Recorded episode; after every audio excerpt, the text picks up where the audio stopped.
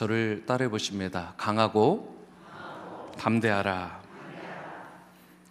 19세기 최고의 설교자요 명성, 영성가로 뽑히는 필립스 브룩스라는 분이 있습니다. 필립스 브룩스.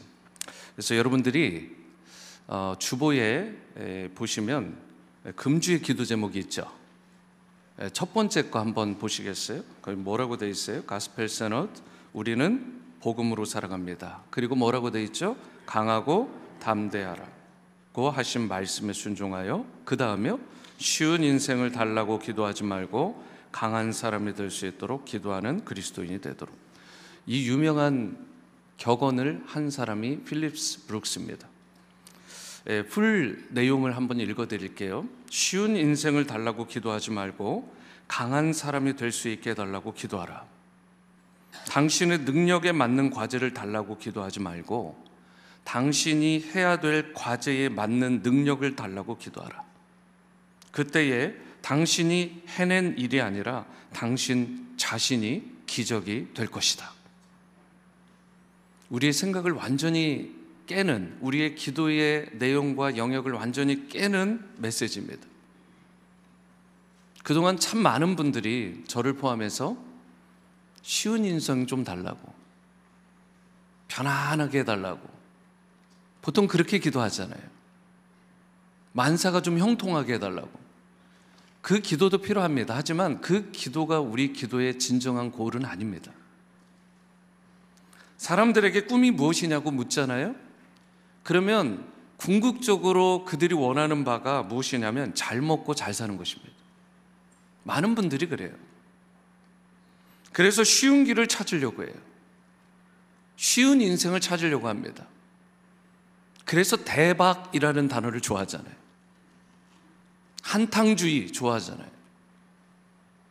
주식을 하는 것이 잘못됐다가 아니라 주식을 통해서 무언가 한탕을 노리고자 하는 그 마음이 잘못된 것입니다. 비트코인이 잘못됐는지 잘 됐는지 모르지만 그것을 통해서 일확천금을 갖고자 하는 못된 심보가 잘못된 것입니다. 여러분, 우리 마음의 중심을 다시 살펴야 돼요. 자꾸만 쉬운 길로 가려고 합니다. 이지고행, 편안한 길로 가려고 해요. 그런데 그것은 우리가 진정으로 추구하는 영적인 세계의 고울은 아닙니다. 우리 신자들은 그렇게 쉬운 인생이 아니라 강한 자, 담대한 자, 세상을 이길 수 있는 능력 있는 자로 서는 것이 여러분과 저의 기도 제목이 되어야 될 줄 믿습니다. 왜 이렇게 아멘이 적으세요? 진짜 쉬운 인생 원하시는 거예요? 여러분 하나님께서 과연 우리를 창조하실 때 편안하게만 살다가 쉽게만 살다가 세상을 떠나서 나에게 와라 그렇게 우리를 맡기셨을까요? 그럼 사도 바울의 인생은 뭐예요? 다윗의 인생, 다니엘의 인생, 요셉의 인생은 뭐가 되는 것입니까? 비록 힘들고 어렵지만 밀려드는 파도 앞에 선 인생일지 모르지만 그래도 주님께서 주신 하늘나라 꿈과 비전을 이루도록 여러분과 저를 창조하시지 않았을까? 그리고 이처럼 하나님이 디자인하신 인생의 목적을 이루면서 살기를 원한다면 우리는 결코 안주하거나 편안한 삶만 그저 그런 삶만 추구할 것이 아니라 날마다 새로운 변화와 도전 앞에 직면해야 되는 것입니다. 언제까지요? 호흡이 닿는 그 순간까지. 갈렙처럼. 여러분 그렇게 할 때 하나님이 기뻐하시는 열매를 맺게 되고 주님이 기뻐하시는 목적도 성취하게 되는 것입니다. 우리 그리스도인들은 아무리 환경이 나를 짓누르고 어려운 문제가 찾아와도 그것을 딛고 다시 일어서서 하나님이 분부하신 그 약속하신 것, 그 약속의 땅을 우리가 향해 나가야 되는데 그러기 위해 필요한 것이 강하고 담대한 마음입니다. 그런데 이 마음은 과연 어떻게 주어지냐는 것입니다. 오늘 본문 속 여호수아를 통해서 우리가 강하고 담대한 인생이 되기 위해 과연 필요한 것이 무엇인지 이 부분을 함께 살펴보기를 원합니다. 첫 번째로 우리가 어떠한 어려운 여건들이 내 앞을 가로막고 또 이것을 그런 상황 가운데 어려움에 직면해도 이것을 뚫고 지나갈 수 있는 강하고 담대한 인생이 되려면 어떻게 해야 되느냐? 주님의 동행하심이 필요하다는 거예요. 사실 여호수아 입장에서 하나님이 아무리 가나안 땅에 네가 들어갈 것이야, 너희가 들어갈 거야라고 약속을 하셨더라도 실제로 그 땅을 정복하는 일 쉽지 않습니다. 특히 여호수아가 두려움에 휩싸일 만한 그런 상황들이 몇 가지 있는데 대표적인 것이 첫 번째로 여호수아가 모세의 후계자가 되었다는 것입니다. 여러분 이게 얼마나 부담스러운 일인지 아시겠어요? 모세의 후계자. 모세가 어떤 사람입니까? 전무후무한 하나님을 대면한 사람입니다. 시내 산에 올라가서 하나님을 대면했어요. 40여일 동안을 기도하면서 그 가운데서 여러분과 저의 신앙의 근간이 되는 Ten Commandment 10계명 돌판을 받은 인물입니다. 여러분 어마어마한 인물이에요. 40년의 이스라엘 광야 생활을 하나님의 백성들을 가나안 땅 앞에까지 인도한 인물이 모세입니다. 그런 모세를 이어서 후계자가 된다? 여러분 이거 결코 쉬운 일이 아닌 것입니다. 사실 여호수아의 입장에서 보면 여호수아는 백전백승의 용장입니다. 성경을 보세요. 아이성에서 한 번 패했지만 나중에 패한 거지만 그것도 자기가 잘못해서 패한 게 아니잖아요. 아간의 범죄로. 맞습니까? 그러니까 여호수아는 한 번도 패한 적이 없어요, 제대로. 대단한 인물입니다. 그런데 여호수아가 알았던 게 무엇이죠? 모세의 손이 올라가면 전쟁에 이기고 모세의 손이 내려가면 전쟁에서 졌던 거예요. 자기가 잘나서 이긴 게 아니라 하나님의 사람, 하나님께서 그 모세라는 인물을 써서 그의 손이 올라가도록 하시면 전쟁에서 이겼다는 걸 누구보다 잘 알았던 인물이 여호수아입니다. 그런데 여호수아의 첫 절은 무엇으로 시작되느냐? 모세가 죽었다라는 거예요. 자기가 가장 의지하고 신뢰하는 그 무언가가 사라져 버린 것입니다. 얼마나 두렵겠어요. 모세도 들어가 보지 못한 가나안 땅입니다. 그런데 그 땅으로 네가 이 200만 명이 육박하는 이스라엘 백성을 데리고 입성하라는 거예요. 여러분 이게 얼마나 부담스러운 거예요. 모세와 같은 인물도 목이 곧았던 이스라엘 백성이 혈기를 부리고 분노하면서 돌로 쳐 죽이려고 했던 적이 있습니다. 여러분 그런 모세의 리더십에서도 이스라엘 백성이 반역을 꾀하고 계속해서 불순종의 모습을 보였는데 여호수아의 입장에서 생각해 보세요. 나 같은 사람을 이들이 과연 따를까? 자신의 능력에 대해서 그 한계에 대해서 너무나 두려운 거예요. 이것만 두려웠을까요? 여러분 정복해야 될 그 땅이 또한 두 번째로 만만치가 않았어요. 사절을 보실까요? 그가 찾아가야 될 땅에 대한 정보가 이렇게 나와 있습니다.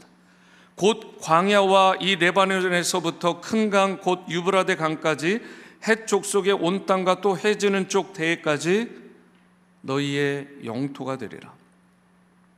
이것을 정리해 보면 가나안 땅은 남쪽에 신광야가 있습니다. 그리고 북쪽에는 레바논, 동쪽에는 유브라데, 서쪽에는 지중해 굉장히 큰 땅입니다. 그런데 문제는 땅이 크냐 작냐가 문제가 아니라 그 땅에 어떠한 족속들이 살고 있었냐는 거예요. 대표적인 일곱 족속이 살고 있었는데 더구나 그들 가운데 가장 막강한 힘을 가진 것이 히타이트라고 불려지는 헷족속입니다. 히타이트는 고대 역사를 여러분들 조금만 연구해 보면 어마어마한 파워를 가진 족속이었어요. 철기 문화가 들어가 있었고 병거가 있었고요. 수많은 말들이 있었습니다. 이스라엘은 가진 게 없었어요. 그들 앞에서 메뚜기와 같이 느껴질 만한 것이 히타이트입니다. 여러분 그런데 그들이 일곱 족속 중에 한 족속일 뿐이라고요. 그런 족속을 이긴다? 이것은 불가능에 가까운 일입니다.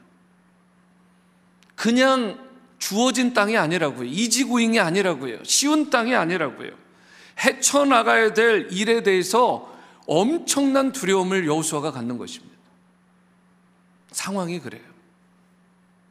거기다 뿐만 아니라 여호수아는 한 번도 가보지 않은 새로운 길을 모세 없이 가야 되는 것입니다. 그 길을 가는 동안 변수가 너무 많은 거예요. 무슨 일이 일어날지, 어떤 일을 당할지, 어떤 시련과 실패가 찾아올지 알 수 없는 길. 새로운 길에 대해서, 여러분 새로운 변화에 대해서 누구나 두려움이 있는 것입니다. 다 그런 것은 아니지만 여러분 디스크라는 검사가 있어요. 디스크라는 검사에 보면 S 안전형에 해당하는 분이 60%에 가깝습니다. 변화를 별로 원하지 않는 거예요. 교회도 예외가 아닐 수 있습니다. 무언가 변화를 원한다고 하면 사람의 성정은 변화를 받아들이지 않는 게 기본적인 성향이에요. 그래서 변화를 추구하려면 기도를 통해서 내 마음을 깨는 게 필요합니다.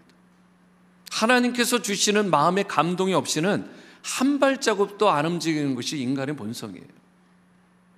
이스라엘 백성은 어땠을까요? 변화를 원하지 않습니다. 그래서 성경을 보면 요단강 동편의 땅을 보고서 와 너무 좋다 이곳에 머물고 싶다라고 했던 그들의 고백이 나와요.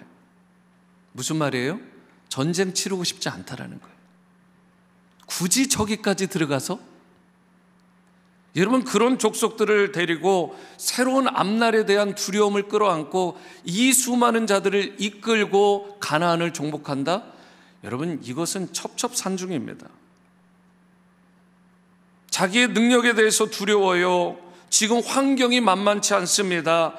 헤쳐나가야 될 새로운 길, 변화에 대한 두려움이 있어요. 여러분 앞날에 대한 이런 수많은 두려움들을 끌어안고 지금 여호수아가 앞을 향해 나가야 되는 것입니다. 그런데 이런 상황만 보면 한 발자국도 움직일 수 없습니다. 그냥 멈춰 서야 돼요. 그런데 그를 다시 일어서게 한 팀, 그가 그 수많은 이스라엘 백성을 이끌고 결국은 가나안 땅으로 입성할 수 있게 만든 그 놀라운 근원이 무엇이냐? 5절을 보시겠습니다. 이 말씀 함께 읽습니다. 시작. 내 평생에 너를 능히 대적할 자가 없으리니 내가 모세와 함께 있었던 것 같이 너와 함께 있을 것임이니라 내가 너를 떠나지 아니하며 버리지 아니하리니. 아멘이십니다. 맞죠? 이 말씀은 하나님이 동행해 주시겠다라는 약속의 말씀입니다.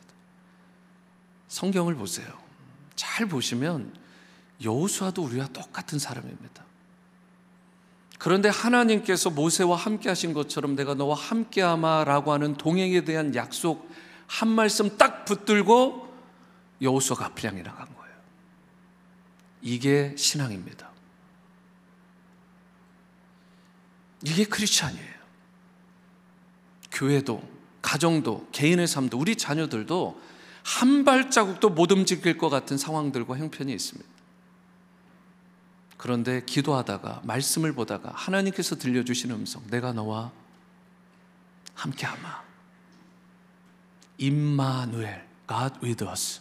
우리와 함께 하시겠다는 그 약속의 말씀 한마디면 여호수아처럼 우리도 강하고 담대한 자로 앞을 향하게 나가는 앞을 향해 나가는 자들로 다시 일어설 수 있게 됨을 믿으시기 바랍니다.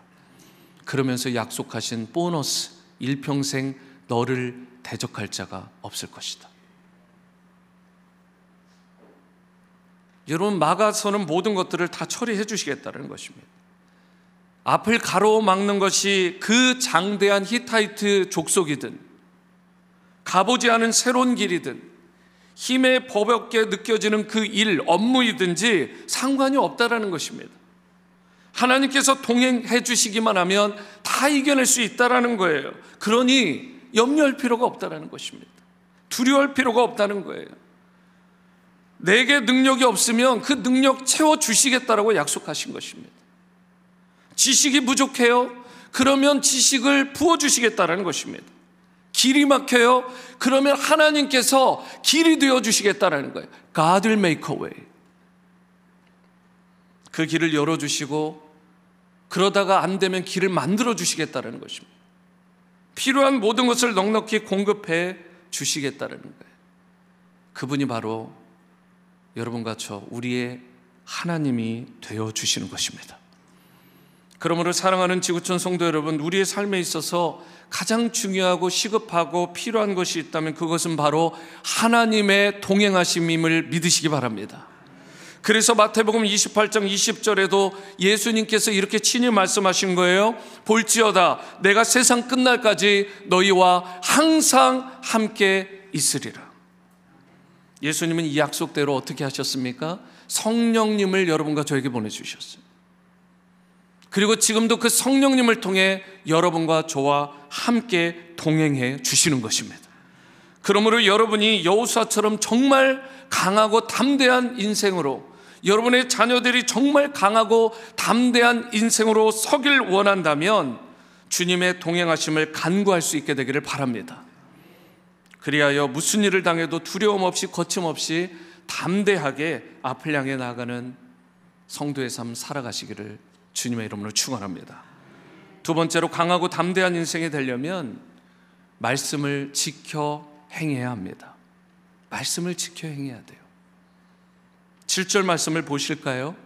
오직 강하고 극히 담대하여 나의 종 모세가 내게 명령한 그 율법을 다 지켜 행하고 우로나 좌로나 치우치지 말라 그리하면 어디로 가든지 형통하리니 여기에 뭐라고 돼 있어요? 그 율법을 다 지켜 행하라.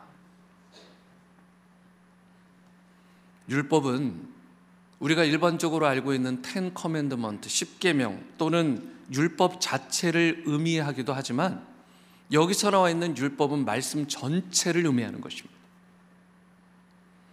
그래서 7절은 이런 약속의 말씀이 되는 거예요. 하나님의 말씀을 다 지켜 행하면 이어지는 약속의 말씀. 네가 어디로 가든지 형통할 것이다. 여러분, 형통의 복은 다른 데서 오는 게 아니라 하나님의 말씀을 소중히 여기고 그 말씀을 지켜 행할 때 여러분과 저에게 주어지는 줄 믿습니다. 하나님께서 이 말씀을 우리에게 주신 거예요. 그래서 그 구체적인, 좀 더 구체적인 방법이 8절에 나와 있어요. 어떻게 하나님의 말씀을 사랑하고 그 말씀을 지켜 행할 것인가? 8절이요. 이 율법책을 내 입에서 떠나지 말게 하며 주야로 그것을 묵상하며 그 안에 기록된 대로 다 지켜 행하라. 그리하면 내 길이 평탄하게 될 것이며 내가 형통하리라. 이 약속의 말씀대로 되는 은혜가 여러분과 저에게 우리 자녀들에게 임하게 될 줄로 믿습니다. 말씀을 사랑해야 돼요. 말씀을 소중히 여겨야 되는 것입니다. 하나님의 율법책을 우리의 입에서 떠나지 않게 해야 되는 것입니다. 그러려면 어떻게 해야 되는 거예요? meditation이라는 단어는 읊조려라, 암송해라. 계속해서 우리가 머리로도 생각하지만 입으로도 중얼중얼 하는 거예요. 그 말씀을 어떻게 해요? 주야로 meditation. 그렇게 읊조리며 살아라. 그 안에 담겨진 대로 다 지켜 행하라는 것입니다. 그러면 너의 길이 평탄하고 형통할 것이라는 엄청난 약속과 축복의 말씀을 주신 거예요. 우리 인생의 말씀이 중요합니다. 왜요? 하나님은 말씀 한마디로 이 세상을 창조하셨습니다. 무에서 유를 창조하신 거예요. 지금도 하나님은 이 세상을 말씀으로 통치하시고 말씀으로 여러분과 저를 다스리시고 인도하시고 치유하시고 회복 하시는 하나님이십니다. 하나님의 말씀은 영혼을 살리는 힘이 있어요. 영혼을 변화시킵니다. 강하고 담대하게 만드는 능력이 하나님의 말씀에 있는 거예요. 하나님의 말씀을 보시면 영원한 안식에 그리고 생명에 대한 약속이 있고 하나님의 말씀을 믿고 순종하는 자에게 구원을 베풀어 주시는 것입니다. 그러므로 우리는 말씀으로 충만해야 합니다. 마태복음 4장에 보면 예수님께서 성령에 이끌려서 광야에서 사탄의 시험을 받으십니다. 그런데 바로 전장이 몇 장이에요? 3장이잖아요. 마태복음 3장과 4장이 기가 막히게 연결되어 있습니다. 여러분 나중에 한번 연구하면서 한번 보세요. 무슨 내용이냐면 3장에 보면 요단강에서 예수님께서 뱁타이즈를 받으십니다. 뱁티즘을 받으시는 뱁타이즈드가 되시죠. 그런데 그렇게 되셨을 때 어떻게 해요? 성령이 비둘기같이 임하잖아요. 맞습니까? 성령이 폭포수같이 임해요. 엄청난 은혜를 받은 거예요. 그런데 이어지는 게 사장이라고요. 성령 충만하면, 말씀 충만하면 시험이 안 올 것 같은데. 성령 충만하면, 말씀 충만하면 이지고잉의 삶을 살 것 같은데. 성령 충만하면, 말씀 충만하면 내 앞길이 창창할 것 같은데 바로 닥치는 예수님을 통해 우리에게 주시는 레슨은 사탄이 시험하더라는 거예요. 예수님은 원래 자체가 능력의 하나님이 되시지만 무엇을 충만하게 받으신 거예요? 사탄의 시험을 이길 수 있는 능력을 그때 받으신 것입니다. 여러분과 제가 성령 충만하다고 말씀 충만하다고 오늘 주일 예배를 드렸다고 이 문을 나가게 되면 시험이 찾아오지 않나요? 유혹이 찾아오지 않아요? 성경은 그렇게 말씀하지 않습니다. 그것을 이길 만한 능력을 받고 나가는 자리가 주일 예배가 되어야 될 줄 믿습니다. 능력 충만하셔야 돼요. 말씀 충만하셔야 되는 것입니다. 웬만한 시험과 유혹이 와도 다 이겨낼 만한 강하고 담대한 여수와 같은 인생으로 우리가 회복되는 자리. 그렇기 때문에 이 주일 예배가 귀한 것입니다. 단 한 번을 드려도 그 예배를 통해 하나님께 영광, 우리에게 충만한 말씀과 성령의 은혜를 덧입는 시간이 이 주일 예배가 되어야 일주일을 승리할 수 있게 되는 것입니다.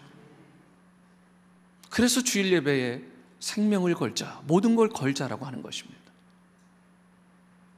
하여튼 길을 쓰고 이 주일 예배를 최고로 하나님 앞에 올려드리면 최고의 하나님께서 최고의 은혜와 능력을 여러분과 저에게 부어 주시는 것입니다.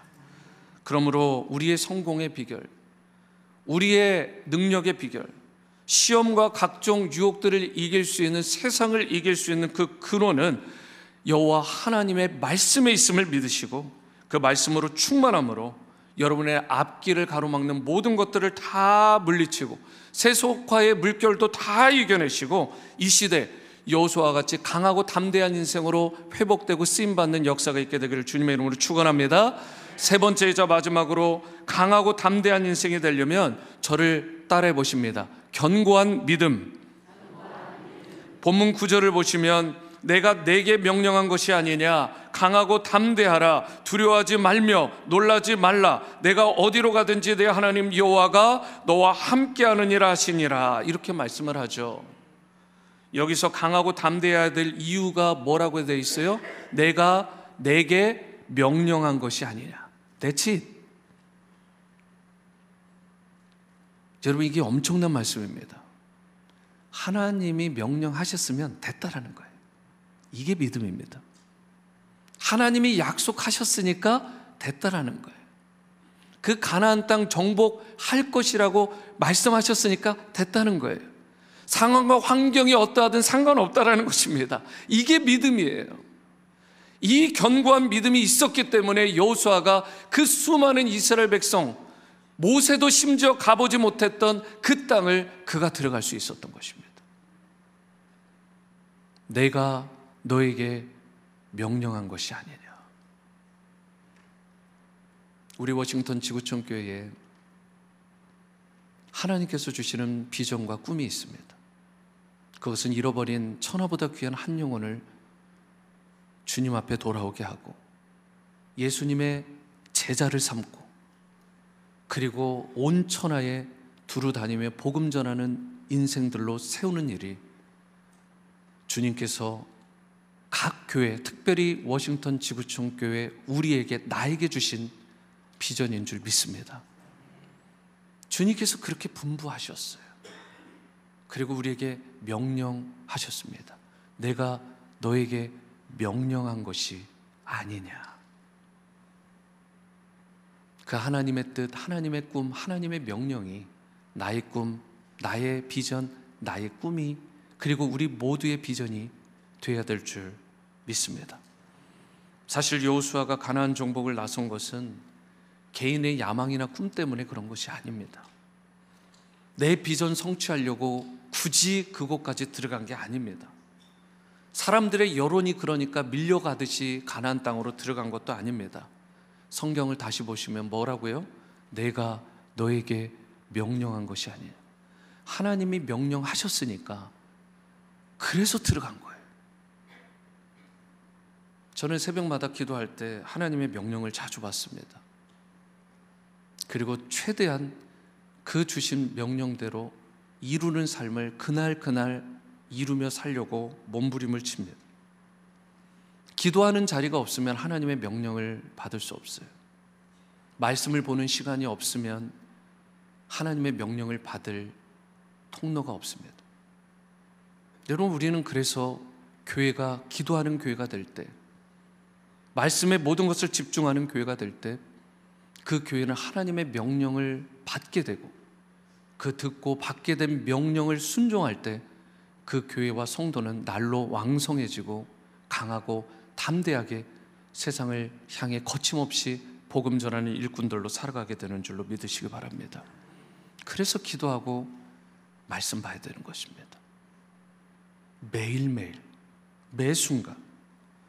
하나님이 명령하시고 하나님이 뜻하신 것이 분명하다라는 이 믿음의 확신, 이 견고한 믿음이 있을 때 우리는 가던 길을 중단하지 않고 포기하지 않고 끝까지 앞을 향해 전진할 수 있는 것입니다. 여러분과 제가 하나님 나라의 일을 하려면 이처럼 흔들리지 않는 견고한 믿음이 필요한 거예요. 그래야 사람들에 의해 환경에 의해 흔들리지 않습니다. 하나님의 목적을 향해 바르게 나갈 수 있어요. 구약 성경 그리고 또는 성경 전체를 보시면 신앙의 위대한 인물들의 면면을 보면 모두가 다 한결같이 견고한 믿음이 있었어요. 그 중에 대표적인 인물이 다니엘입니다.